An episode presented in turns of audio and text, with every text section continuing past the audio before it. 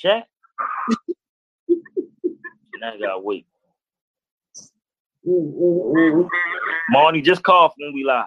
Uh, Uh, welcome to another week of It Is What It Is Radio. I'm your host, Fly T Miles. Before we get this show started, this is King Porter Forever Friday. Please give my brother Jamel Raymond Bishop a moment of silence. This is King Porter Forever Friday. Moment of silence, please. Thank you very much. Thank you very much. Neek, Hey. Neek is back in the building with us. How you been? I've been pretty good, pretty good. I can't complain. I won't complain. How about yourself? Um, any day above ground is great, and as long as they're giving out food stamps, I'm even greater. That's all I'm gonna say. That is hilarious. To, before we get this show started, I think everybody should break out a piece of paper and a pen, go get a notebook, something, because to, yeah, Nick on it today. everybody out there that has credit questions, concerns, we have credit and financial advisor, Miss Donovan Gibbs. Welcome to the It Is What It Is radio show. How are How you? are you today? Good. Thank you for having me. You're welcome. You're welcome. You listen. I got excited once you told me about this credit thing. I, I really believe that we all need to be educated because we need to know the good, the bad, the ugly. We need to know as much about credit as we can. I got mm. my pen. My first question is please let the world introduce yourself and let the world know exactly what you do. Well, my name is Donovan, and I've been a credit counselor and a financial advisor now for about 15 years. Um, and I work with um, individuals, you know, of all walks of life, creed, cultures, backgrounds, doesn't matter, that have uh, credit issues, want um, to learn about credit literacy, business owners that want to learn credit, business credit, um, and overall just the general population. I mean, unfortunately, you know, I'm, I'm Hispanic as a minority growing up. I wasn't taught the concept of credit. Let me know. Can you guys hear me okay? Because I went off of Bluetooth. Uh huh. Yes. Yeah. Um, I wasn't taught financial literacy. You know, growing up in a Hispanic family, we sat at the table and we gossiped. You know, so it was unfortunate that I had to trip and fall and learn the lessons of financial life the hard way. And I uh, coincidentally and fortunately, by the blessing of God, ended up in the arena of finances. And I became a counselor about well, I got certified about 18 years ago, but I really, really got passionate about it 16 years ago. So, you know, for anyone that's looking to dramatically improve their credit, learn about credit, properly manage and monitor their credit, in addition to other financial aspects, then that's pretty much, you know, what it is that my field involves. Okay. You you have any questions, Nick? Because I got a I got a bunch. I have a, a, a ton of them also, but I mean, Ladies first. You can I mean- rotate. Yeah. Oh man, this is the one. I'm happy Well, you here. well, no, see, I, I think with me, with the credit, once I realized that credit was actually more important in some cases than money, is when I really started paying attention, you know, my scores and, you know, outstanding bills. and Because, I mean, most like we, don't, we buy cash, buy cash, or, or we don't, we don't really, they don't teach us the do's and the don'ts. And then for a lot of people that um like once you turn 18, they're starting they send you that mail. They send you the and then nobody tells you, you know, how to use it. You just know you a card in the mail that you can go, you know, buy stuff, not knowing that it can mess up or, or it essentially gets so much debt that you have to claim. So my big question is how long after you do like a bankruptcy does that affect you? Um, how, how long after a bankruptcy does what affect you specifically? The bankrupt, like it, it shows up on your credit report. So what happens is once you file a Chapter Seven, um, specifically where you're wiping out all of your um, unsecured debt because you cannot include, you know, certain types of debt. You cannot include student loans, federal and state debts. Although by filing a Chapter 7, it will slow those specific debts down. Um, but what happens is after you file and you've been discharged, usually within 90 days, the debts that you included in the bankruptcy will show up as included in bankruptcy your credit report. Once that shows up on your credit report, then you can start to work on credit repair and restoration. So, unfortunately, a lot of people are so petrified of filing bankruptcy because they think that filing bankruptcy and being discharged means that they got to wait numerous years mm-hmm. establishing. The reality is that you can file bankruptcy if you feel that it's a good option. Um, I typically, when I do a consultation, I try to determine, you know, based on the customer circumstances, both credit and financially, which one of the two is the best option. Uh, a lot of people want to file bankruptcy because they're a little bit unaware of what bankruptcy is um, and what it involves. And typically, they just need to get credit repair services.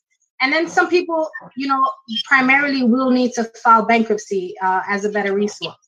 But once you file and you get discharged, once the term included in bankruptcy hits your credit and all the accounts included, you can immediately start working on credit repair and get all that stuff wiped off your credit. You can start reestablishing credit. So within six to eight months of filing bankruptcy and being discharged under Chapter Seven, you can be right back to a seven plus, seven hundred plus credit score range on all three bureaus. Okay. Mm. Okay. I have a question. Yeah. Can you let the people know what the difference between bad credit and having no credit is? um, so bad credit is when you have already established uh, what's considered poor credit scores. Mm-hmm. You know, something is on your credit or numerous things on your credit that have determined a credit score. And typically, credit scores uh, range from 350 to 850. 350 being the worst, obviously, 850 being the best. Um, so, when anything that's considered negative, a collection, a judgment, a late payment, a bankruptcy, a child support, a judgment hits your credit, that automatically will drop your credit scores anywhere from 50 to as much as 120 points. But what happens is for a person who has zero credit, meaning you don't even have credit scores. Mm-hmm. Maybe you went to the hospital seven months ago and you couldn't pay that bill. And that bill ended up going to a third party collection agency. And now that bill has ended up on your credit. You go from no established credit to one collection account. And so the credit bureaus now have to score you based on whatever hit your credit. So you may go from no credit to 480 scores. Now, when you have zero credit, it means that there's absolutely nothing. It's a blank slate, right? You have no credit scores. The minute you get a revolving account, credit card, department store card, a retail account, an auto loan, as soon as that account hits your credit, you automatically start at an average 702 credit score. Mm. Automatic. That's where you start. I done messed that money up. That's where you start the the reason it goes down is the activity and how you manage it after. Mm-hmm.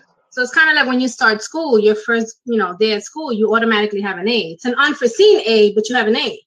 You know, if you're passing all your tests and you are, you know, scoring high in exams and you're submitting homework, you maintain it. But the worse you do as the semester goes along or the school year goes along, the lower your grades drop. So think of credit as the same thing if you have zero established credit, be it something negative that hit, multiple negative things that hit, or on the reverse, may, maybe some you got approved for a Fingerhut account, then you mm. went and got a Capital One credit card, then you went and got a car loan, and so. But the thing is that the very first account that hits your credit is going to determine your credit score. So if it's a revolving account, a credit card, a department store card, or a retail account, and a retail is like an account like Fingerhut, where you don't get a card in the mail, but you have a line of credit. The minute that hits your credit, as long as you have nothing, it's a blank slate, you automatically start above a 700 score in all three deals. How you manage it after that determines where you'll stay. Okay.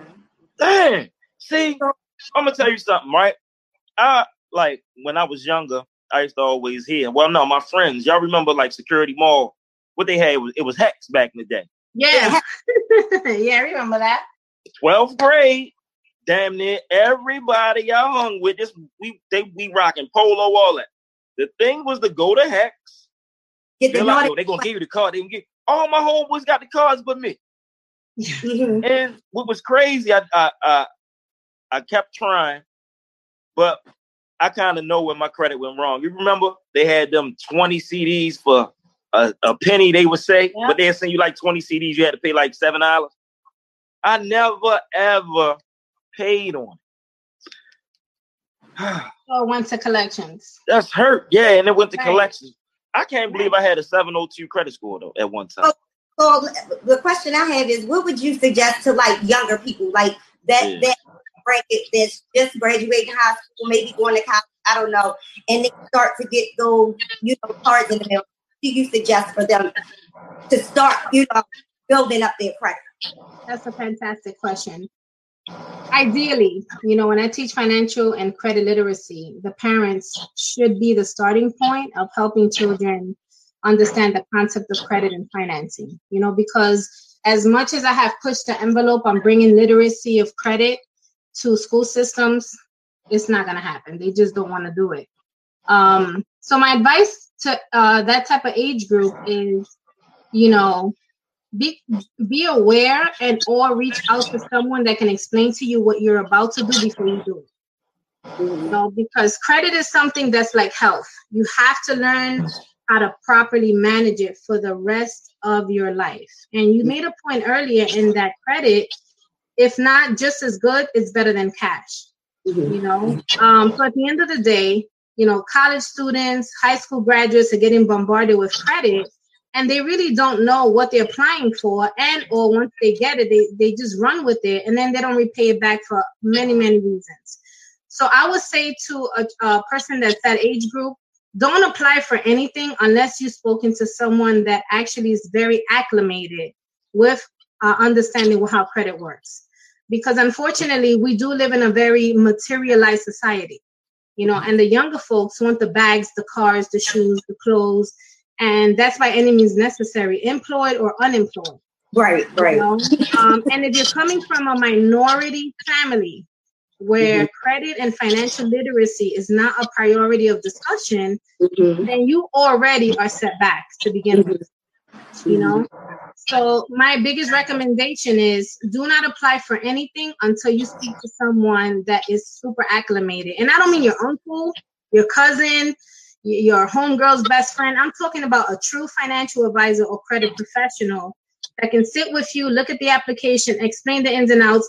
The other thing I recommend before you do absolutely anything is sign up to a good credit monitoring company. Okay.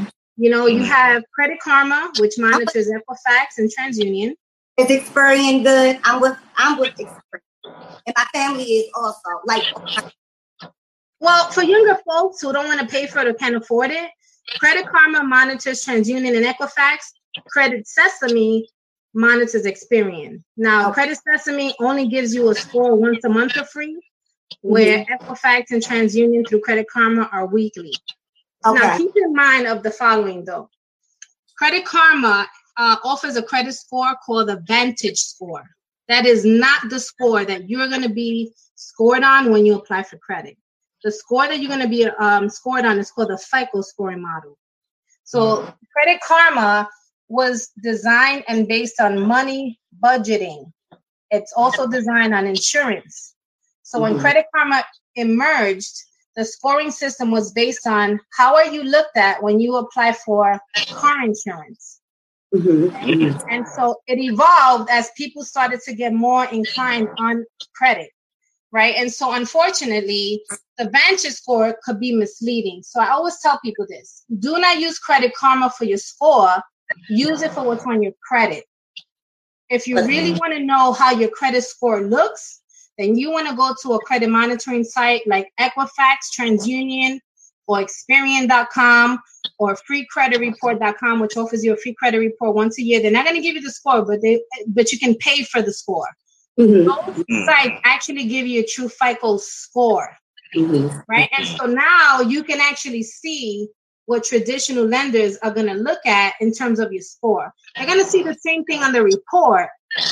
But a lot of people call me and they're like, Donovan, I went to a car dealership and I pulled my credit on Credit Karma and it said I was at a 680 and they pulled me in at a 540.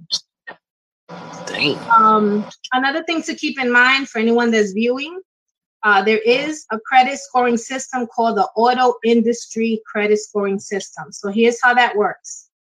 Let's just suppose that you're ready to finance a vehicle.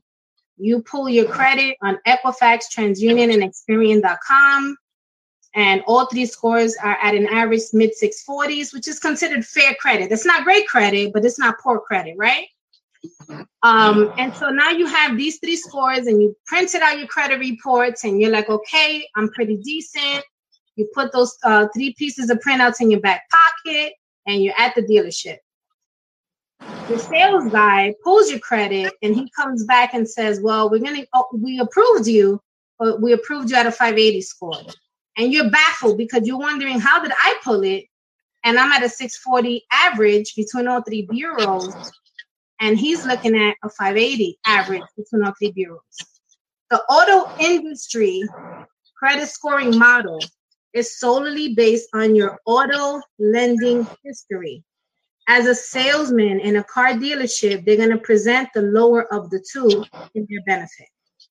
So it is your responsibility to pull those three scores out of your back pocket and show them that you know what your FICO score looks like because that is your right. Mm. Okay.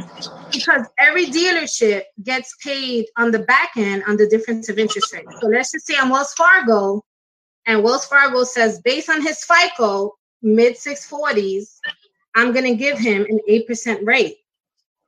But on the auto industry score, because he's only had one car finance or no car finance or one repossession, I'm going to give him a 19.9%. So what happens is the, the sales guy comes in and says, listen, uh, we're going to go ahead and get you approved. Um, and we got you in at a 18.9% or 15.9%. So they get paid on the difference of the interest rate. So if the lender gives you a 12 on your FICO, but the dealer charges you a 19, every time you make a payment, they get paid on the extra 4% every month. Right? So Thanks. this is where your bargaining power has to come in. Well, listen, Mr. Sales Guy, I know for a fact my FICO is in the mid 640s. I could get a better rate. Goodbye. I'm going to go somewhere else. And this is where you got to really, really start pushing the negotiation skills. Now, if you're in the 700s, it doesn't matter which credit score they pull the industry FICO Vantage, you're in the 700s, give or take 20 points, you're in the driver's seat. And this is where good credit comes in. You know, because unfortunately, a lot of people have survived with poor credit thinking that they're getting away with doing what they need to do, but unfortunately, it doesn't work. Because mm-hmm. if you finance an $18,000 vehicle at 24%, and your neighbor finances the same $18,000 vehicle with great credit at 3%, you're going to pay probably $15,000 more for that car. But you thought you did something because you got to take the car home, and in actuality, you paid way more for the same vehicle, unfortunately. So, you know, having a lot of credit literacy is everything. You really have to get your credit in shape because surviving with poor credit is not healthy. It's actually draining your pockets of more money than necessary. Mm-hmm. Okay. Sheesh. Question. Um, what are the pros and cons of filing bankruptcy? Um, so the pros of filing bankruptcy is you get the relief of the debts that you financially can't afford, you know, being wiped out. Um, if you have an established wage garnishment, the garnishment will immediately be released from your wages. If you're in an eviction or in the status of foreclosure, um, the lender and the landlord actually has to stop or cease all actions against you for at least 60 to 90 days, depending on the state that you're in. And once the debt is wiped out and you're discharged, it's pretty much a fresh start. You know, so if you qualify for the bankruptcy and you feel that you have debt that's you know coming for your wages in other words you're potentially facing a lawsuit against your wages having a tax lien put against your property um, or you just have so much debt that you really can't see the way that you're going to get out of it bankruptcy is the best option um, the downside to a bankruptcy one of the biggest is for anyone that wants to become a homeowner once you file a chapter 7 you cannot purchase a property for 24 months post the discharge date there's no exception Oh. Okay. okay. So you've you've got to accept renting. You know, if that's not your thing, there's no options. You cannot purchase a home until you're 24 months out. Um, the second downfall or the con to a bankruptcy is there's a lot of creditors that will deny you until you're at least anywhere from 60, uh, 36 to 60 months out of a bankruptcy. So specific creditors, when you apply for them, you know, once they pull credit, no matter how good your credit is today, if you're still within those years of post discharge of a Chapter 7 um, bankruptcy, they're not going to approve you no matter what.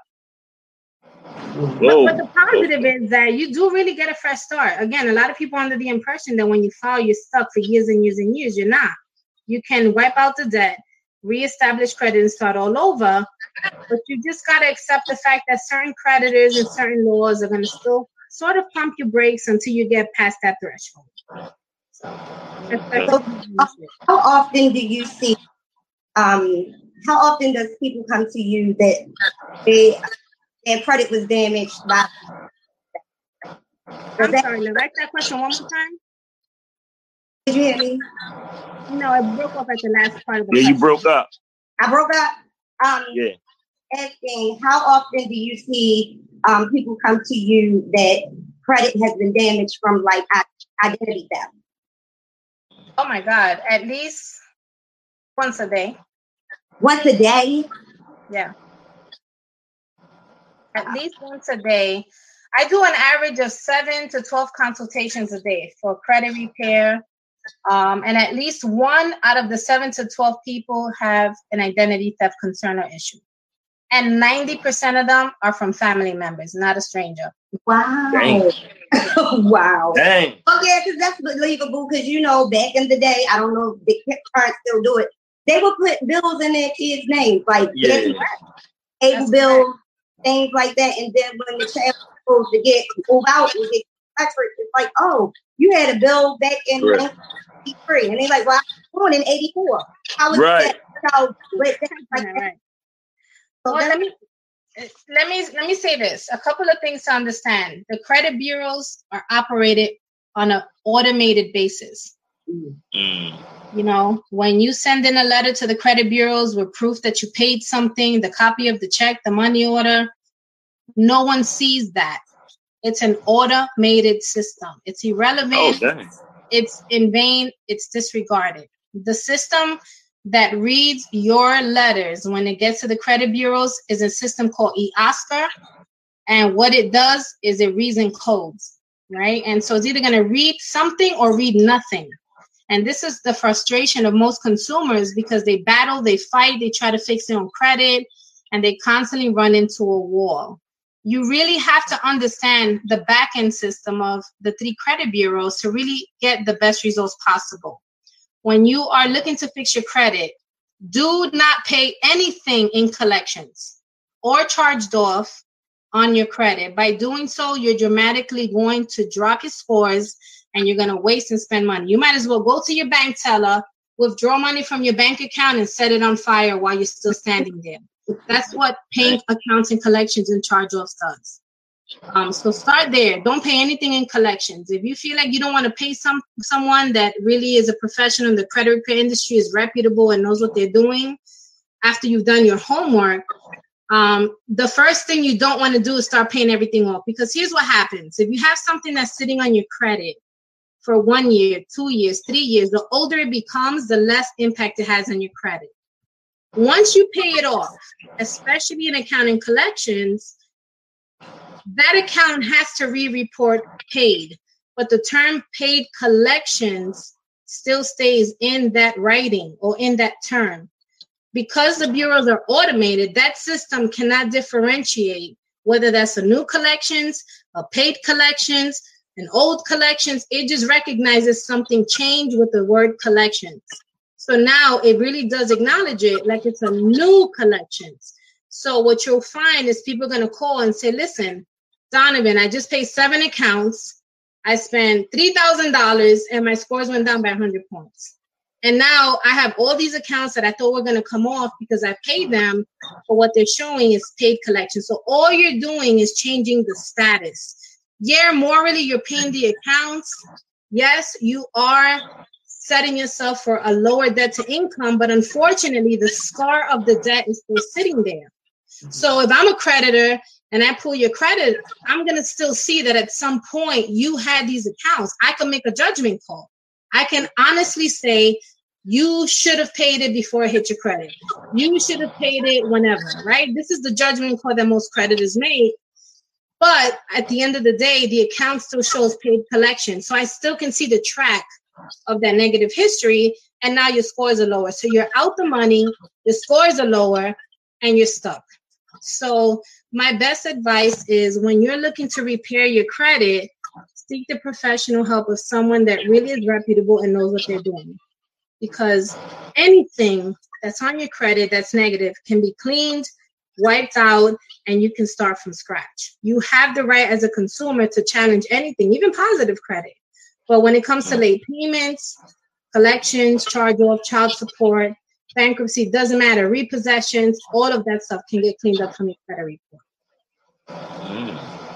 So is, is this service, is it expensive? Like how long do you have to, you know, do the credit restoration or debt consolidation or whatever it is that you offer? How is it like a month thing? Is it, you know, for six months or how how does it go? That's a great question. The average person that has poor credit has suffered of poor credit from anywhere from five to 15 years, surviving with poor credit, high deposits, high interest rates, or pure denials. Mm-hmm. The average time that it takes to get you back to 700 scores, clean credit, and established credit is anywhere from six to 12 months. On the low end, three months, depending on how many negatives. In terms of, of cost, here's what I'm going to say because credit repair is something that a lot of people have turned to, but there are a lot of scam artists. Right. That's exactly why I'm asking that question. Mm-hmm. Yeah, there's a lot of scam artists um, that are unfortunately taking advantage of the vulnerability of people that really are serious about wanting to get their financial structure in place. Mm-hmm. Um, realistically, if you turn to someone who charges you in excess of three to four hundred bucks as a one-time payment, you're probably gonna get scammed. Mm-hmm. Um, and I'm saying that because typically, and I've been in this field for 16 over 16 years, I typically do what's called a special when times are hard or during the holidays because this is my career, you know, and I don't want to stop people from getting help because I know that there's certain times of the year where people want to invest into other things Christmas, Valentine's, Halloween, schools, you know, during the school time. So I, I get that. But typically, I charge 199 and then 99 per round. You know, so you might have to spend six, seven, eight hundred bucks to get you back into great credit. Uh, right now, you know, I'm charging anywhere from 299 to as much as 399, depending on how many negatives between all three bureaus and whether or not I have to help you establish credit. In my case, it's a three-part program where you actually have all the negatives removed. I help you reestablish credit, and I teach you how to properly manage your credit and monitor it. So those are also the things you want to look for. You know, when someone says, "I'm going to charge you this," ask them what that involves. You know, what is it that I'm paying for? Because a lot of people don't know what they're paying for, and how often are we going to talk? You know, how often are you going to show me progress? How do I know that my scores are going up? How do I know that things are coming off my credit? You know, when can I call you? What are your business hours? All those all those things matter. So too expensive is really relative. to the program that's being explained to you. But if someone is saying 700, 1,000, 2,000, 3,000, run because nine out of 10 you're being scammed. Mm-hmm. Credit repair is, is not complicated, it's time consuming and it's meticulous. And for a working set of parents, a mom, a dad with children, school, career, the other thing is that anyone can fix your own credit. But if you send letters out and they come back saying everything is validated and you don't know how to respond, then you've hit you've hit a brick wall. So no different than any other service, you want to turn to a professional that's really going to know what to do month after month after month to get all that stuff cleaned up and get you reestablished. Oh man. I'm sorry. Hold on. Uh, somebody trying to call me while we on air. Stefan, turn your phone on Facebook. You'll see me, brother. Call you back. um, I got a question real quick. Uh, I was told that um, let's say like if I have bad credit and my father has great credit, if he was to add me as a authorized user on his credit card, his activity will help my score. That's true. Um, that's ten percent true. So, if you have negative credit history, and you add and you add you're added to an, a revolving account as an authorized user, you might get an increase of five to fifteen points. The reason How many? Five to fifteen points at best. Okay. Because the majority of your credit is based on negative history.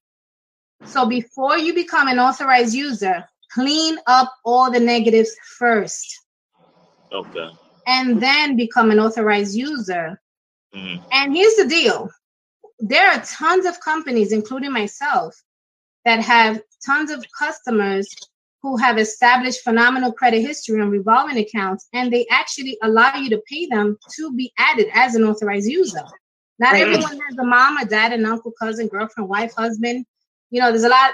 Some I don't have anyone that I would have been added to to establish credit you know mm. so a lot of people now have been very keen to the fact that look if i get five credit cards and i maintain them in proper status for one to ten years i mm. can actually make an income out of allowing pure strangers to be added to my accounts for 30 60 90 days at a time so you're leasing space on someone's account you don't get a credit card mm. but what you're doing is you're inheriting their credit history once you inherit that history, then you can apply for your own account. So if you don't have anyone that you can be added to once you clean up all the negatives, there are tons of companies that will help you do that just the same.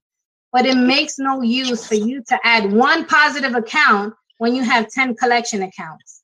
Your results will be very poor. And so it's a waste I, of time. Go ahead. I'm sorry.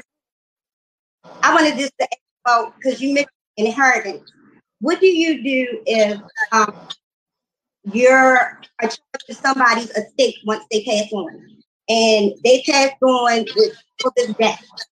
Do you inherit their debt? Say that one more time. Say you have a family member that passes away, and you are in charge of the estate, and they have a lot of debt. Do, do you inherit, inherit their debt? No, no. Um, when you inherit someone's estate and that particular person has a ton of debt, your responsibility is to inform those debtors or those creditors that that person has passed away. Unless you were a co-signer or an authorized user on those accounts and you inherited the estate, you are not responsible for that debt. What you are responsible for is the communication to those creditors and lenders that you are now the trustee or the holder or the authorized manager of those accounts and inform them that you that you are managing those accounts and what you would want to do is send them a copy of the death certificate. Because once they receive the copy of the death certificate they have to cancel those debts out.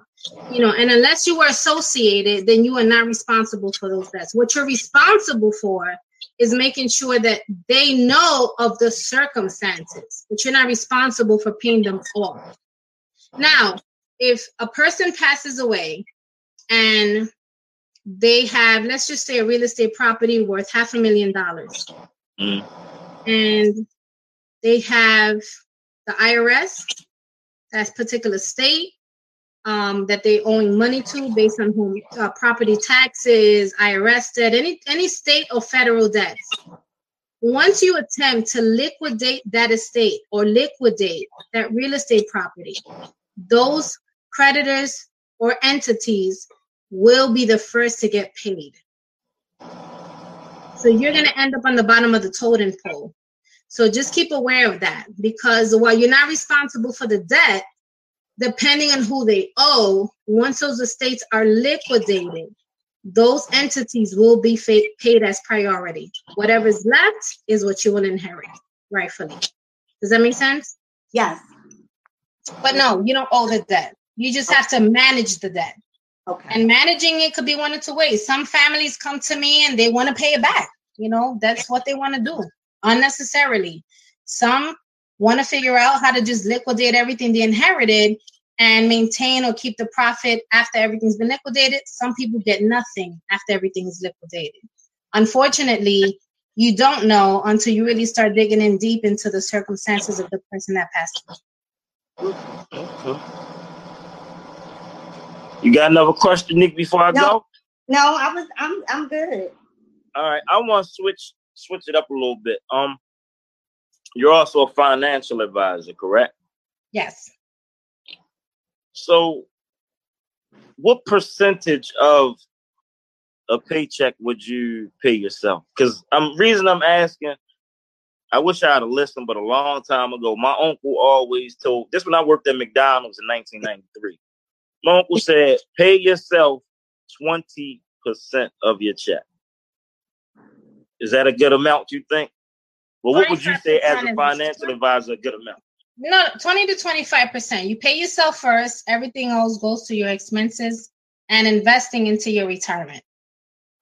So that's a good number. Twenty. Absolutely. 20 to 25% goes to you first. Mm-hmm. The rest goes to bills and retirement. I'd be rich if I had to listen. 1993, my uncle Ronnie told old me. you? Listen, if you're if you're in your 30s and you don't have a retirement account, you still can retire in a way that's affordable and still end up with at least 1.2 million dollars by the time you're 65 to 70 years old. I'm 42. You still have time. Uh, yeah, 30s. We got to speed it up. 40. I, Yeah, I might have to, we- spend- I we- might have to put up 50%. Listen, if you would have started when you were 18, you would have had at least five and a half million, I wouldn't even be Right? working right now. What? basically. Hmm. But if you start now, you can you can retire into 1.2. The the discipline is consistency of your contribution every month. But he was accurate. 20 to 25 percent goes to you first. The rest goes towards your bills and retirement. 65% to you go to child. be retirement, but but 25 percent max should go to you first. Yes. Okay. I get the 25, child support get the 65. What that leave like 15%. That go to the bills. I'm bribing Peter to pay Paul. Gotta do what I gotta do. Trying to make a dollar out of fifteen cents. What? That's correct. For listen, real. listen. A lot Um, of people, a lot of people, a lot of consumers, individuals, however you want to call it, have this fallacy that they're gonna figure it out with their nine to five. The nine to five thing was a way back in the days concept. There's Mhm. so many opportunities to earn extra income outside of your nine to five. So Right. you've got to figure out what can I do? What are my talents? What are my passions? Or how much am I willing to grind in 24 hours within the five days a week so that I can contribute, so that I can do today, so that I don't have to do it tomorrow? So it's completely up to you. You can struggle, you can survive, or you can live. But in today's society, there's so many platforms to make additional income because for a single mom, an extra thousand a month, which might not sound a lot to a mother, uh, a lot of people, could be the difference of her rent. Could Right. be the difference of an extra 300 towards retirement. You just don't know. You know, so that's your, that could be, you know, a particular mentality. But I, I know I have a customer. He is 23 years old. Mhm. Um, a young black guy. He is absolutely the most inspiring young person I know, aside from my daughter. He Mm. owns a minivan. He owns a van. He gutted it out. He has a mobile car washing business. Um, when he made five hundred dollars, he bought enough equipment to establish somewhat. It's like a when I went to his house, it's like a little studio where you could come in and do photography. Okay. Um, and on top of that, he works a nine to five. You know, and so my point to you is if a 23 year old can do it, anyone can do it. You just got to know what you want and how much you're willing to go in to get there. Because your grind is not permanent or forever. It's just until you get to where you want to be. Right. Right. Right. Yeah. and- I don't. I don't want to be. I don't want to work at Walmart or decide between medication and rent. That's not my life plan. And I don't Right. want to be so old that I don't get to enjoy retirement. So at the end of the day, you just got to determine what you're willing to put in to get the output that works for you. You was about to say something, Nick?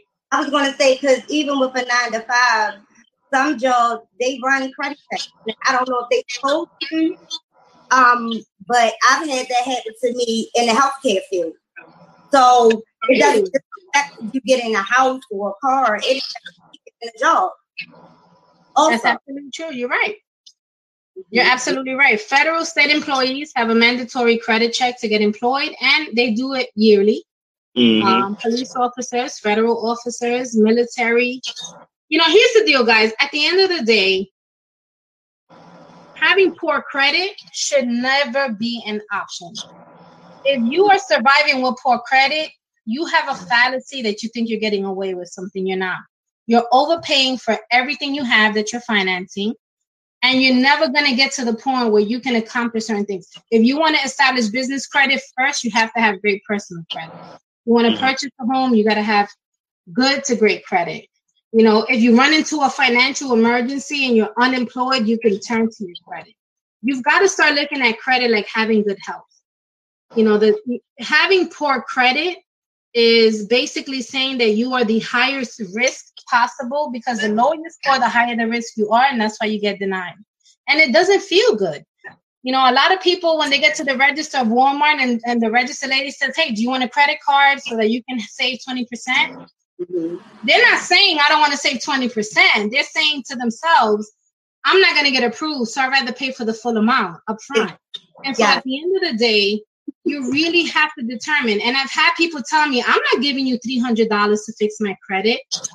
Despite the fact that I'm about to save them 20000 in collections, you know, hundreds of thousands of dollars in interest rates, get them into a home with no down payment, a lower rate. But then three, four, five weeks later, they just bought four bundles of hair at 500 bucks. You gotta really determine, right? Am I not wrong? I, am telling Yeah. right? Accurate? So you gotta determine what's your priority. And and here's the story that broke me completely. This is why I stood in this career. Um, 15 years ago, and I'll end this credit repair or credit uh, conversation here. But 15 years ago, I had a gentleman who initially came to me because he wanted to fix his credit. And when I quoted him the cost, and at that time I was charging him two ninety nine to get started, ninety nine bucks per round, and he said that's too expensive. I'm not doing it. Forget it. And probably close to three years later, his daughter graduated from high school, and she needed financial aid. He was her only living parent. And he made quite a bit of money. Unfortunately, he just had poor credit. Everything he did, he did it with high rates or cash. But with poor credit, you cannot get approved for student loans. Mm. So his daughter was denied financial aid for some of the best universities that academically she deserved and qualified for. So she ended up going to CCBC, and he was heartbroken by that, you know, and it resonated with him because he, like a cassette tape, he had to keep replaying over and over and over. Had I worked on my credit and maintained it, I could mm-hmm. have got enough financial aid and approved with a great rate to help put my daughter through college. Now, yeah, no one wants to borrow money to get through college, but let's be real. My daughter's college education is 88 grand for a bachelor's program. I don't have 88,000 to give. So that's my only option. But but and, and in his regard, him too. So she had to go through hooplas to get through school, and it was mm-hmm. misery for her. Mm-hmm. And he took the guilt of that, and he eventually came to me, and you know he did fix his credit. But this man sat in my face and came back and cried, and he was like, "I disappointed my daughter because from the day she was born, I had X amount of years. Let's just say hypothetically, 16 years to get my credit in order. And mm-hmm. I chose the finance cards at 24%, get apartments, finance, you know, get this, get that, but I never gave it enough to make sure that I was in a good situation for my daughter to go to the school that she wanted to go to. And that's what you got to consider. Credit is not just for a Victoria's Secret card, a Capital One card, or a fancy card. right. Right. You never know right. how your credit can change your life. And so you got to maintain it in good status. Mm-hmm. So I did fix his credit eventually, but by the time I fixed it, it was too late. She graduated from CCBC. She was accepted to pretty decent hospitals as a nursing graduate. But academically, has she been able to present, you know, a different type of academic certification or degree? She might have went on to better hospitals, and she couldn't. Right. Not until her experience kicked in, at least. But but you know, at the end of the day, he has to live with that. So mm-hmm. credit is a lot. You got to really get it right. I done messed mine up already. I'm well, I mean, I'm it really doesn't matter. I, just, my credit has been ruined a million times in my lifetime because life happens. But you're either going to be proactive or reactive. Right. Fix it because yeah. you can, or fix it because you want something. You got to fix it because you can. That's what I'm saying. You can get, listen. Life is going to always happen. COVID. I'm on oh a tightrope though. Like doesn't matter. There's no excuse. Oh no, I'm just saying I don't know if I should fix it or file bankruptcy. Well, typically, 99% of the time when you do a consultation with me, I will guide you into the best of the two decisions based on your circumstances, financially, credit wise, and so on. A lot of people want to file bankruptcy because they're scared, they don't know what to do, but they don't need to file bankruptcy. And then there's people that want to fix their credit. And I'm like, absolutely not. You must file bankruptcy because of these reasons. My consultation is free. It's 20 to 30 minutes, and I'm going to give you all the ins and outs so that you can make the best decision. I'll give you my recommendation, but the ultimate decision is up to you. You're going to look at my credit report and you're going to cry. I'm telling you. Oh, and for the girls out there, type in, type in comments. I'm going to tell Oh, cause I'm. Hey, you want to know my credit score? You want? You want to know my credit score? no, but Tyree, um, we got comments. That twat needs her credit fix, so she needs oh, that. Oh, big twat! Shout yeah. out to Big Twat. There you go. You got you got a good one, Big Twat. We need there to give go. It Anybody else? Because I can't see it. You can't see. Oh, that's that's the only one. You I do your thing. You do your thing. Read them off, Shorty. no, that's the only one. That was it. Okay. Anybody else, you have anything to say, write it in the comments.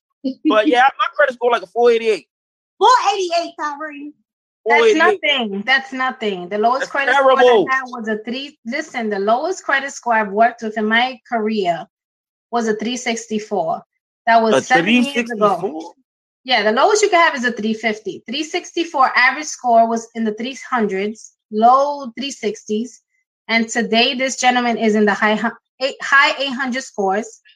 And he has been my customer now. Well, he became my customer almost seven years ago. He's maintained his credit in good shape since then. Three. So I'm gonna clean up the negatives. Damn. I'm gonna sh- I'm gonna reestablish your credit, and then I'm gonna mm-hmm. teach you how to properly manage and monitor it. Okay. Now, again, life life can happen. But then if life happens and it goes down again, A, you got to know what you're looking for that causes scores to go down. And B, if it's beyond your control, you call a professional like me. But right. he's in the average 820 credit scores today. And he is 36 years old. Okay. Okay. Well, Rob is 36 I just need mine back up. That's it. Give me that 700 and I'm good. It will never drop again. I promise you. So listen, 620 is considered poor credit. 640 is fair credit. Mm-hmm. 660 is fair credit. 680 is good credit. 701 is considered good to great credit. That's A plus. 720 is great credit. Anything above a 720 is like having an 850. You don't get to an 850 until you have at least five years of positive revolving credit history. But 720 to 850, it's all the same. Your rates are low, it's a zero percent, no down payments, none of that. So with all of the bureaus, the three different bureaus that normally give you the current scores, they're normally always different. How do you know which one is the right credit? Right. Good question. We don't know. Demographically, um, each lender pulls one of two, uh, pulls two or one or all three. It's demographic based. So, like for an example, in our area, Equifax comes first, Experian comes second, TransUnion is last. If you're in Texas, TransUnion is first, Experian is second, Equifax is last. So decisions are made depending on your demographics. So your best bet is make sure all three are in good shape. Some creditors and collection agencies only report to certain bureaus. So you may have more negative history in some bureaus than others that cause the fluctuation in scores. Um, some creditors report their positive credit history to certain bureaus. You know, you have there's certain creditors that only report to Experian or Equifax or TransUnion. Mm-hmm. So you just want to be well informed as to who you're doing business with. But at the end of the day, as long as all three in phenomenal shape, it doesn't matter. regardless of who they pull, you know that you're in the driver's seat because your credit is great on all three bureaus. Okay. Okay. Wow. That was awesome. Anything else? No, I'm good. I had a lot of things answered. I'm good. Yeah, look, I, I thank you for uh giving us that education on credit because we all need it. Let me ask you though, with these days and time, as far as the dollar bill, do you think that um money will uh continue to have the value it has? I mean, the dollar bill will always have some kind of value. You know, up to us to right now, we we are still reigning in terms of value, in terms of the the value of money. Mm-hmm. Um, but I think slowly but surely, you know, we're going to become a world based on risk, and that's going to fall back on your credit. You know, right. what's your character? What's your history? What's your discipline? But at the end of the day, the dollar will always be the dollar. You know, okay. cats will always talk. It's just that because of technology, um, and because the government wants to track every single step that we take, as consumers and as human beings, they continue to put more and more in place to study what we do. Mm-hmm. And that is the reason why credit has become so prevalent.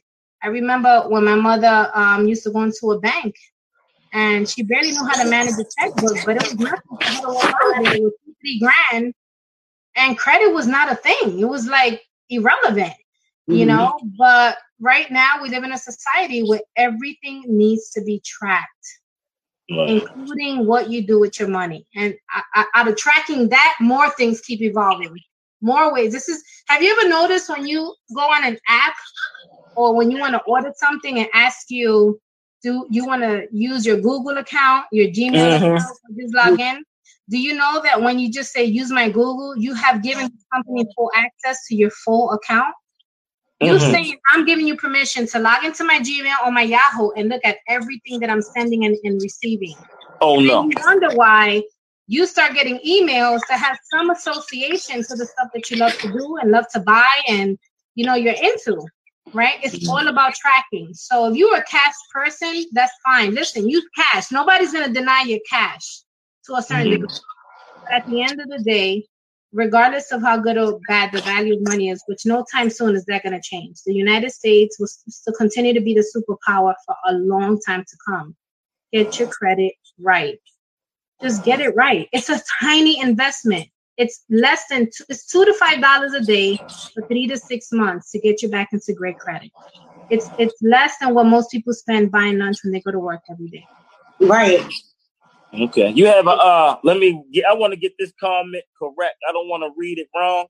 Uh Shantae Marie says, What if she can't pay to get help because she's on a budget? Her kids take all her money in sports. So I'm guessing she wants to know, do you provide any type of programs, pay monthly or you know, any payment plans as far as with your credit repair? Listen, life is about priorities. and I love my daughter. Mhm. My daughter's gonna be 20 June 12th. But if I have 480, 580, 600 scores, and I want to become a homeowner, my six-year-old hitting a home run every Sunday will not get me there just yet. So you've got to determine for you and your family what is your best priority. Can I sacrifice five dollars a day for the next three to six months to get myself into the type of credit situation where I could become a homeowner? So now I have an an investment property. If you buy a home with equity, you know, can I get a loan if something happens financially that's detrimental? You know, all those things, all those things matter. So the special that I'm running right now is covering. Hold on, my daughter is. Somebody phone ringing. Behind the call. Right. So you, you got to put your priorities in perspective. And I'm not saying that sports is not, but sports is not a necessity. Having financial support, dependent options is, you know, and so fixing your credit mm-hmm. is going to get you the independence and the financial know-how that you're going to need when you're looking to progress financially. When you look at successful people financially, they use the bank's money. They don't use their cash. Give me a second, Right. guys. I'm trying to find the meeting again. Right? Uh, so suc successful business owners use the bank's money, you know, and unless you have a ton of disposable cash, you can't. So if, if you come to me and you say, look, I only make eight dollars an hour, I don't have any children, and every ounce of money that I have just goes to rent, gas, electric, and my gas, that's one circumstance. But but I usually do a budget and I find money in people's budget. And that discipline means that sometimes you gotta cut out the unnecessary. That makes sense? Yes. Yeah, And I'm a, unnecessary. Here's the deal: that unnecessary is not permanent. So if, if you have to tell a child or your friend, listen, I can't go out with you every Friday to a happy hour and spend fifty dollars because you're costing me. I'm I'm costing myself two hundred dollars a month. It's costing me ninety nine dollars a month to fix my credit. So do I want to go to a happy hour every Friday, or do I want to fix my credit? you know and and that $200 is not only fixing your credit but maybe that other 50 could go to a life insurance policy in case just in case you're the only income in your household you got to restructure your mentality and you got to look at what your priorities are you know and there's a way to do all the things you need and want but the first thing is the necessities. Sports is not mandatory. It's it's something that's optional. The well-being of you and your family that's mandatory. Right now i am doing a special. Um but 199 if you really break it down $100 a month um in 30 days equates to how much a day? Mm, spend way more than that doing absolutely nothing. Absolutely nothing that gives us back a return. So to give you a perspective, that's three dollars and thirty cents a day. So absolutely, I work with everyone that comes to me, but there's time for real talk, and I find money in their budget so that they can actually see where they really are and how they use their money. can I keep? Can I be honest? Let me just keep it real. I already know what you want to say. For it. You, you said something that um I mean to each his own. Look, it didn't resonated with me. I think we on the same like Listen, that was No. like you said something about sports. I, I, I can't cut that out from myself. I'm sorry. I, I I got to choose sports right now. I cannot. I'd be sick not You being don't able have to my son play football. Tyree. You don't have to. No, I know. I know. If you if you came to a person like me and said, Donovan, I need you to help me fix my credit. I need to set up a new budget. I want to understand why I get paid every two weeks and I'm at zero or negative every month. Right, Right? Then we're gonna find why this is happening. right. But Right. at the end of the day, you don't have to cut your children out of sports. You don't have to stop going to the happy hour. You don't have to stop shopping. You don't have to stop buying the things that you love. Yeah. But No, I was joking. I was no, no, joking. listen, listen. No, listen, because I know men. I get this from men all the time. I'm not taking my son out of, uh, you know, little league. I'm not taking him out of football. Yeah. I get that. Listen, I get the importance because a lot of times those sports are connected to the potential and future of that child who has a gift, right? Yes, and so the yes, parent indeed. sees that the parent sees that as if I pull my son or my daughter out of tennis or football or basketball, how am I affecting them by doing that? And I'm saying that you don't have to do that. Right. But let's look at the entire financial picture and see where we can find money within your budget. So maybe mm. let's keep them in sports. Well, versus going to a happy hour two days a week, maybe you can only go two times a month for six months or three months. Again, you gotta understand like discipline and sacrifices are not for a lifetime. Temporary changes today for the better of tomorrow. Right. So you can do all that. But un- unfortunately, a lot of times, and because we were raised a certain way, our priorities are off. We do what we want before we do what we need. That's me. Well, well, uh, I got my but yeah, there, there are specials, and, and right. I definitely will assist anyone who's in a financial hardship. Okay. Oh, let the people know how to find you on social media while we're here. Also. So my Facebook is just Donovan Gibbs or Gibbs Donovan. You know, um, very personable. I, I don't have a shirt and tie on. You can inbox me and um, just let me know what your circumstances are. Just let me know that you need a consultation. My consultation is free. We'll go over your budget, your concerns. I'm super easy to talk to. It's confidential, and we'll set up a master plan to get you where you need to be financially and credit wise. And that's G I B B S, last name, first name D O N O V A N, Gibbs Donovan. Okay. Okay. Any questions, Nick? Oh, I'm sorry. No, I'm I'm good. No, I definitely look. I appreciate that on the financial literacy. I, but when you were saying that, I just was laughing myself when you said the sports. I just was, and I just had to bring it out. I had to be real. And people that, that know me that are watching probably saying the same thing. Oh, he ain't gonna stop that. But I thank you for um, you know, educating everybody. You're welcome. And, uh, it was my absolute pleasure, and I had a, a ton of fun. Thank you. Right. You're welcome. Now, before look, we about to get all happy. We going from happy to uh, let's, let's let's address it.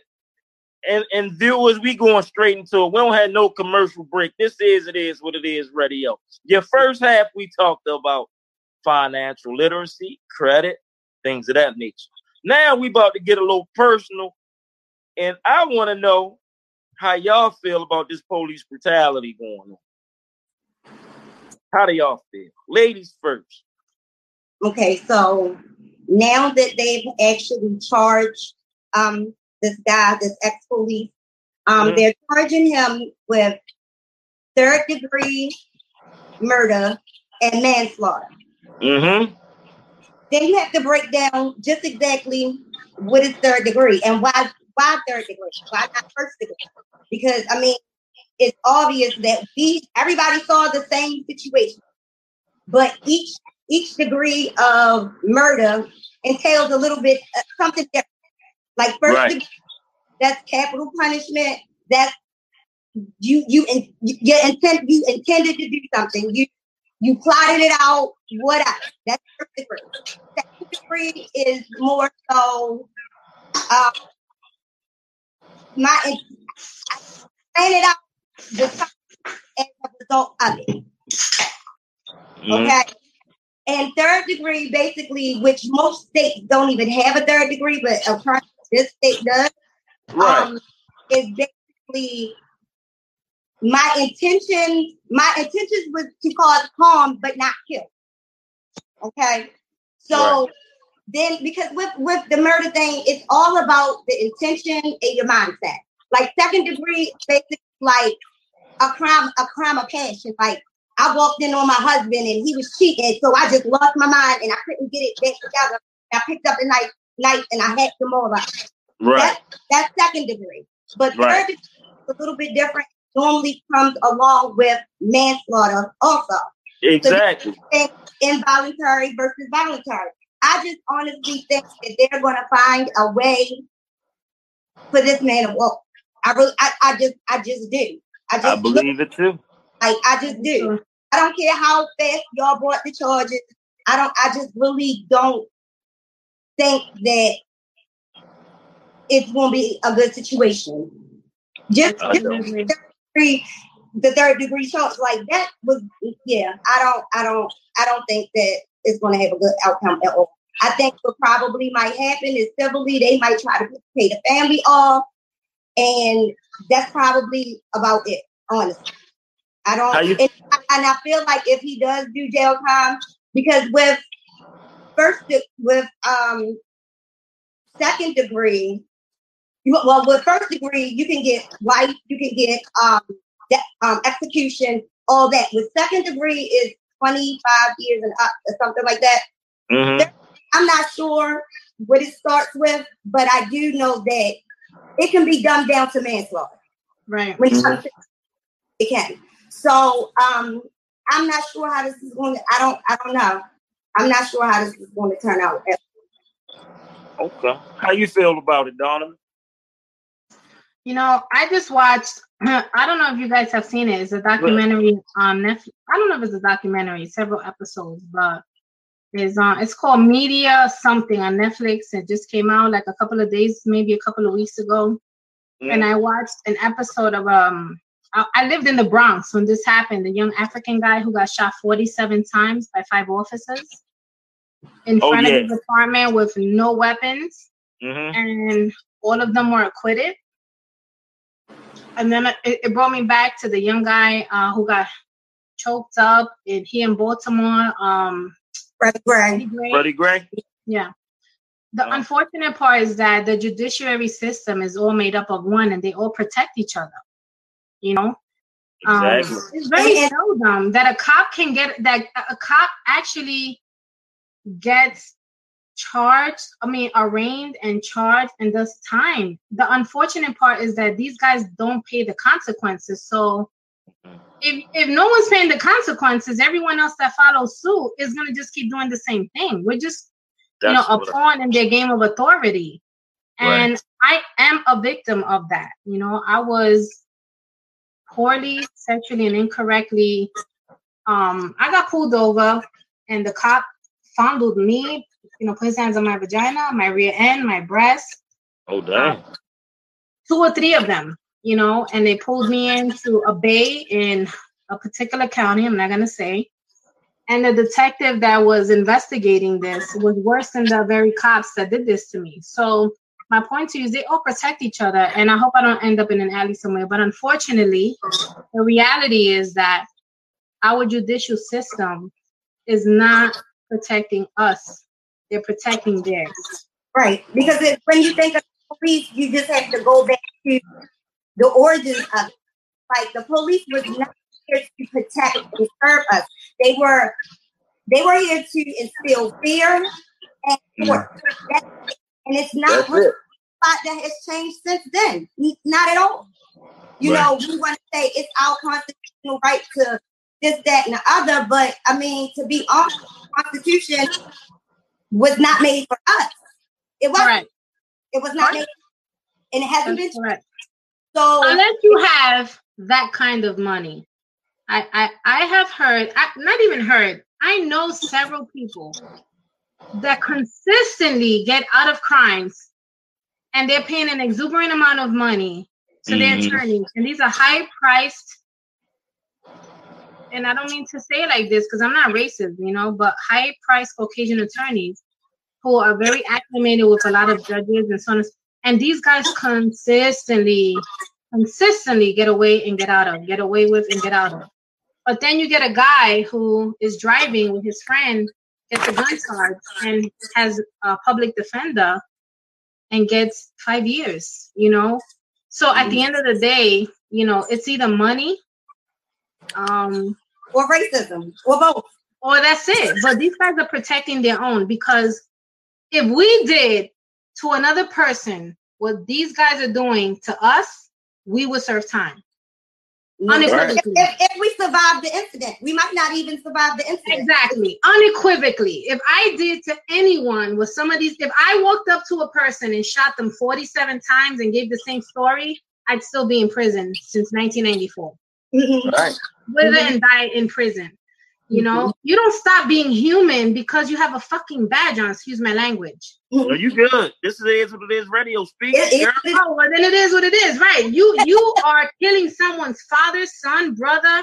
You're raping, killing, uh, molesting, or touching someone's daughter, sister, cousin, uncle, whatever. So at the end of the day, and I'm saying I experienced this personally, not violence, but it was sexual violation, and it was unfortunate. I was so mortified of the detective that was investigating the case that I was too afraid to even pursue it. I was too intimidated, you know? And so I can walk through a Baltimore City street, the worst of the worst, or Bronx Street, and not feel any intimidation. But if a cop car is following behind me, my heart goes out of control. Absolutely. Right. Mm-hmm. And that's yes. unfortunate because I've been now programmed to believe that the gangster the threat, the violation is coming from the very people that are being paid to protect us. And that's no longer true. Now, I'm not saying that all authority, police officers, judges, public defenders, attorneys are like that. Mm-hmm. But just like anything else, they're being given a bad name because of some of the things that are surfacing and reporting. And my father said something to me many years ago. This is not new. What's new is that media is able to put it in your phone and in the palm of your hand. This has been happening right. since the beginning of time. Mm-hmm, mm-hmm, mm-hmm, Every mm-hmm. time a young man has been found shot and killed in an alley, it hasn't always been someone that killed him, you know? So it's just that now everything is so in our face yes. and so open that we're getting to really see the reality of what's going on. And when you put a badge on, unfortunately, a lot of people take on all this authority and they feel like they're superior. At the end of the day, you're just as human as us. And it kills me because a police officer can do it, a detective, anybody in law enforcement can commit that type of crime, get arraigned, go through the hearing, and get acquitted. But if a per a person feels the personal impact of that because you killed my brother unnecessarily, and then I turn around and do the same thing to that specific cop, I will do time. You'll get it. You'll get executed. In most, in some states, if you kill a cop, you'll get the death sentence. Absolutely, because you should not have done that. But because this guy wears a gold plate on his chest, he has the authority to take someone's life. That meant something to someone. Always right. Know? They're always right. Like this guy had 13 complaints against him since 2003 and oh never, never, investigated. He shot right. two people, and the majority of the people were people of minorities. They were Hispanics, they were black, things really? like that. I had a history of this type of behavior, and it was right. never, never. So it just makes it just makes you really wonder, like, it's it just makes you wonder about the stuff that goes on that's not being filmed. Absolutely, and that's what my father told me. It's it's not that it hasn't been happening. It's just that we are so privy now to everything that's going on. You know that you're gonna see it. Um, my my my sister has a 13 year old son, and I, I was living with her when she said, Son, we got to have the conversation in English and Spanish. And I'm like, Oh my God, I'm not ready for this. The birds and the bees, that's not for me. I got to go. So when I was about to leave, my sister was like, Sit down, you got to hear this. And I'm like, Oh my goodness, this is not for me because my sister is raw, upfront, done. Like, she's not going to talk about the birds and the bees in the way that you would think. This is my thought. And when she sent him down, her first sentence was, if a cop pulls you over and my tears started coming down mm-hmm. and i was like this is not the conversation she's about to have with him because we're hispanic we are minorities and my daughter's uh, my brother-in-law's uh, african american as as is my daughter's father and i'm dominican and i could not believe that this is a conversation my sister has to have with her son mm-hmm. Mm-hmm. Like you really about to explain to him how to handle a pullover from an officer at 13. At 13. You know? And I'm like, Jessica, he doesn't even drive. She's like, it doesn't matter because young men are being killed riding a bike. They're being pulled over, being accused of murders that they didn't commit. Walking down in and shot and left in alleys or being thrown in a cell. We don't know until two, three weeks later when we think our kids and our sons are missing and I mm-hmm. couldn't tell you how much I cried. It's just so unfair that the system that was designed to defend and protect us virtually have become our enemy. So now we got to learn how to defend ourselves against the people that's supposed to defend us. And not by their majority, but the example is the example. You know, a lot of people have unfortunate and stereotypical thoughts of blacks and Hispanics, but we're not all the same. Right. No different than the judicial system, but they're failing us dramatically. And they're taking advantage of it because they're not making an example of nobody. If one of these, or 10 of these, or five of these cops were put away for life, maybe some of these guys will take a step back and reassess how they're doing things. But who's paying the price? Except the ones that we lose or are permanently injured. Because the minority, they you're you're being grouped with white people really don't they're not grouped in any type of like they're all individuals how it's looked at. So it's kind of like we can say um, uh, Indian could be a terrorist, but we you would never hear them say a white person was a terrorist, and they could do right. type of stuff, but they will never get classified as, as, that. The media will never classify them as that. But That's let right. that be an Indian or whatever, then the first thing, oh, he was a terrorist. Like, come on. You know, I, the media plays a big part in a lot, a lot, a lot of this. The media plays a big part because and it is like you, you. It's like you don't know what to believe or what not to believe.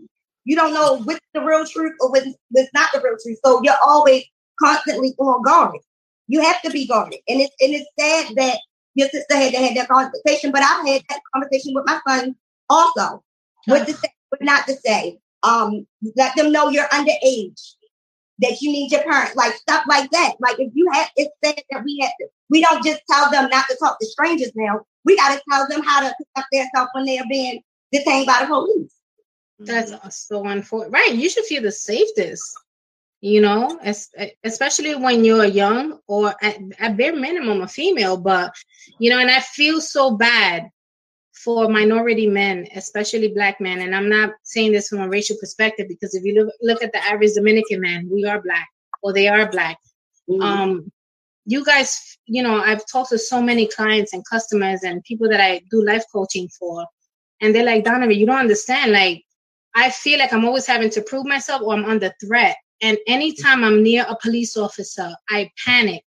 And I just don't know why I feel like that because I've never done anything wrong and to have someone do that to your space is a is a is a breach of your peace of mind not just your mm-hmm. privacy but your peace of mind and mm-hmm. sometimes and often that could trigger a person to do something inadvertently out of their anxiety or nervousness that will cause a police officer that is in that mindset to do something that could harm or kill them.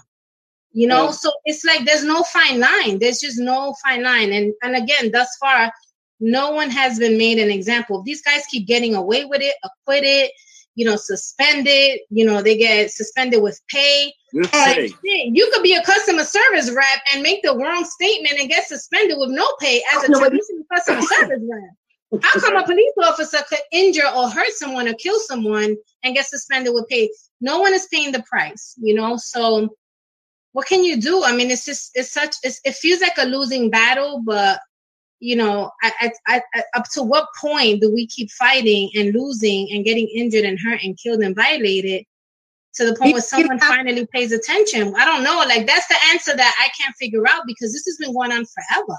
Forever. Definitely. Louis Farrakhan no, said, right, it's been going on forever. What's your thoughts? I'm gonna tell you. Louis Farrakhan said this. You see how they killing us? Once we start fighting back and killing them, they're gonna want to sit down and have a talk and wonder why we're we're finally fighting back. We need to fight back. I, that's what I, am a firm believer that the reason why things are going on like they are, because like I said all the time, we march, we've been bought out Skittles, we have been bought out T-shirts. They know, all right, we gonna hoop and holler for a few.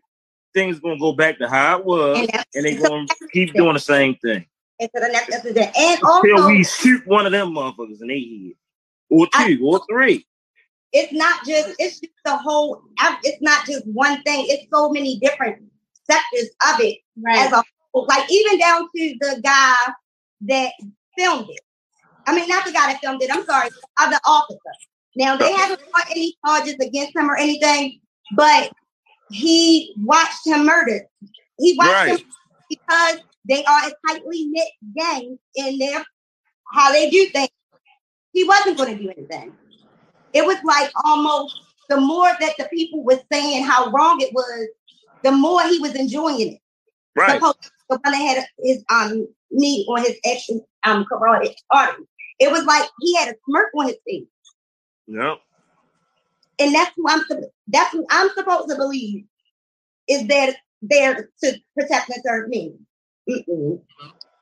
Yeah, that that philosophy is it, philosophy is, is gone, and I mean even to the point where you look at all the people that have wrongfully been in prison, even to that point, like we've been paying the price of the judicial system forever. Whether Yeah. you went to jail and it wasn't you, whether you've been, you know, gone from your family for days, weeks, months, years, whether you were shot and in a, a wheelchair, if you were, you know, look at the young guy that Jay Z did the documentary on, who Mhm. eventually just committed suicide. The the fact that he had to maintain himself in solitary confinement to protect himself from when he was in prison, wrongfully accused. Kendrick something. I believe his name Yeah. is yeah.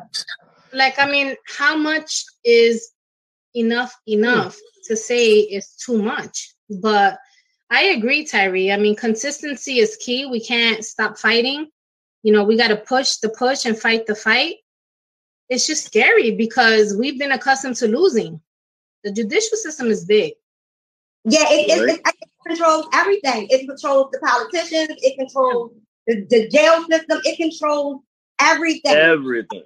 Every, the even the streets. I mean think about how many cops are crooked and they protecting hustlers and Right. murderers and rapists. Mhm. you know it's it's a big business you know and at the end of the day i think that's what it boils down to. So it's it's just scary. I mean i don't know. It's i i, I haven't ever looked at how the fight could be won.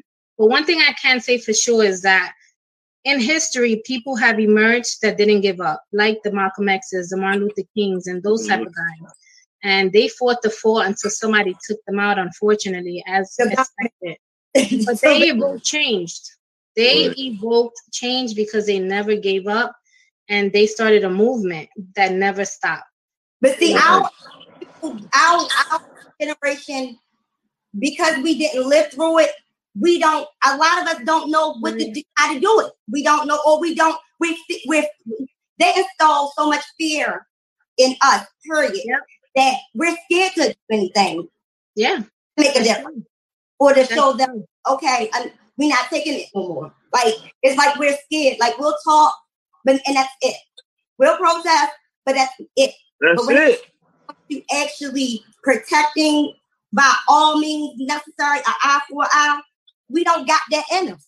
I don't, we don't got it in us. I don't know. And I think it's because we didn't actually live through the hangings, the rapes, the, you know, the burning and all that. We didn't, like, we hear about stuff that, you know, Yeah, everything. we don't appreciate that type of level of sacrifice and fight Exactly. to that extent. You know, the Mhm. other thing too, and I totally agree because back then uh, our social media was the radio and then the TV, black and white, and then color TV and all that. Mm-hmm. you know, our social media is so based on such bullshit sex, more Right. sex, fashion, and money. That's You it. know, I'll post something on credit repair, credit, finances, life insurance, and I'll get five views. I post a cute picture and I get 400 Mhm. likes and, and a ton of inboxes. And it shows me people's priorities are. I think that to ourselves, we got to take some more responsibility on, on showing some of the positive side to what is happening because I've seen a lot of things that are on the positive side, that are on the judicial side, but we don't we don't give it any care. We don't blow that up so much as we do the negative. And I know why, because we're so accustomed to it. And in our mind, this is how it is. And we don't really show the bright light or the sun towards the people that are in that system that are doing positive things. But maybe too, we got to take responsibility for what we do too, because I've seen the difference between the responses that people give when it's something negative versus something positive. It's like we feed off the Like, it's like we're brainwashed to love the negative The shit. Yes, absolutely. You know what I'm saying? We thrive in in negativity and and death and and people getting shot. It's like this is where we get uh stimulated, and it's Mhm. it's unfortunate But we got to also take the responsibility that if we see a post or an event or something that typically doesn't look normal, I mean, like you see something that, man, that's different and, and he did a good thing, post it, talk about it, promote it, you know, be, share it. Because at the end of the day, if you have any influence, you know, get yourself involved in that because for the guys that are good, they don't get nowhere near as much as attention as the guys that are out there doing the bad shit. And you know, bad shit gets more attention.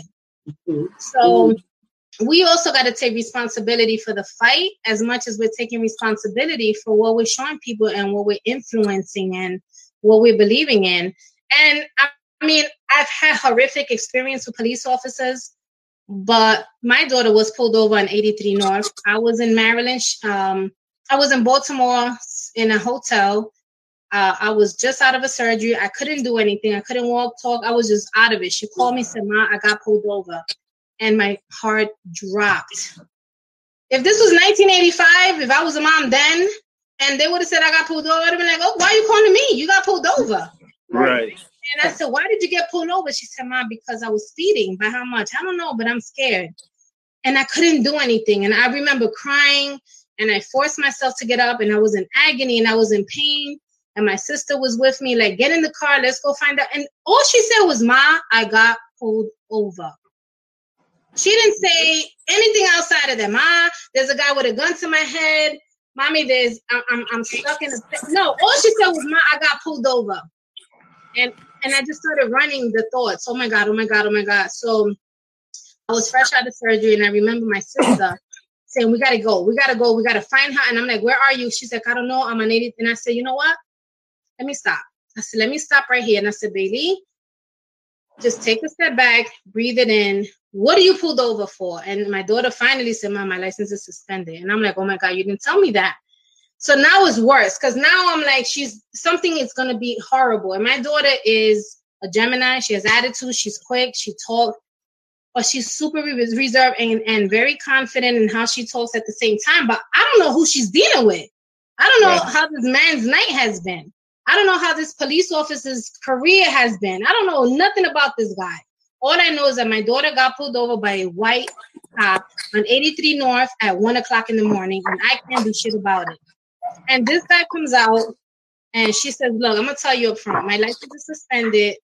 I just dropped my mom off from having surgery. I just want to go home and I'm tired. And I apologize. And this officer was the most respectful, sweetest guy to the point where he called me, asked me how I was doing. Hey, I have your daughter. You got pulled over. Her license is suspended. I'm gonna let her go. I already acknowledge she's under enough duress because you're in this hotel and you are in a cast. I don't want to cause her any more stress. All I'm saying to her is make sure she gets it, you know, situated. And is there anything I can do to help you or her? And I'm like, nope, so I'm still thinking like this is a setup. when I hang up, something horrible is gonna happen. I'm still not processing him being polite, him calling and saying, "Hey, is everything okay with you?" And so I'm still panicking. I'm crying. I'm telling my sister, "Let's go, let's go, let's go." And he let her go. He didn't give her a ticket. He gave her a warning. The next day, this officer called me and asked me, Hey, are you okay? How did your daughter make out? Did she make it to MVA? And I just want to say to you guys that I get it. Sometimes it's like that, but make sure your daughter doesn't drive anyone on a suspended license. And I'll be 100. I never shared that story until now. Right. He didn't have to call me the next day. He didn't have to tell me, remind your daughter to get it taken care of, you know? Right. But that was my responsibility if I wanted to, to hop on a social media site that I'm on and say, look, this is what happened. And maybe even share his name and his badge. So I'm not saying that it's equal because I think that the latter of the both is that there's more bad shit going on. But at the same time, it's also our responsibility to share the good when it happens. Right. No well, different listen. than our fight to fight when it's bad. Right. Well, time has passed us. I'm sorry we gotta wrap it up. Miss Donovan, I appreciate you. Thank you. Thank you. I appreciate you guys our, too. It was amazing. It I is what it is. Community. Uh, a good credit lesson. Lesson. I'm sorry. so before we go though, can you let the people know how to find you on social media? Sure. It's um Gibbs G I B B S Uh, first name Donovan, D O N O V A N. And Right. you can DM me at any time. I'll shoot you my number and we can set up a free consultation and get you some help as soon as possible. Oh, Right. uh, Hey, hold up. Before we go though, right? She don't even know I'm gonna do this, right? One day when I first moved in this apartment, right, I was on my way to the show. So I like to promote myself. So I'm promoting myself. I see this young lady. I say, look, tune into the show on Friday. Blah blah blah blah blah. She say, I already know who you are. I watched the show. Say what's up. Say what's up. Say what's up, neighbor. That's my neighbor. And she was like, I already watched the show. I appreciate it. Still, it's live. You catching this live. but I definitely appreciate you. And uh please, please, please, I want both of y'all to be safe and be careful in y'all travels. Absolutely. And I had to Likewise. Leave because I, I had to take my neighbor's trash out. That's what I had. And I just went to my car since I was out there. But thank you for tuning in. Thank you Thank for you. joining us. We gotta get up out of here. Another week Adios. it is radio. Make sure y'all like and share the show. I'm out. Next week. Peace. Bye. Adios. Adios. Adios.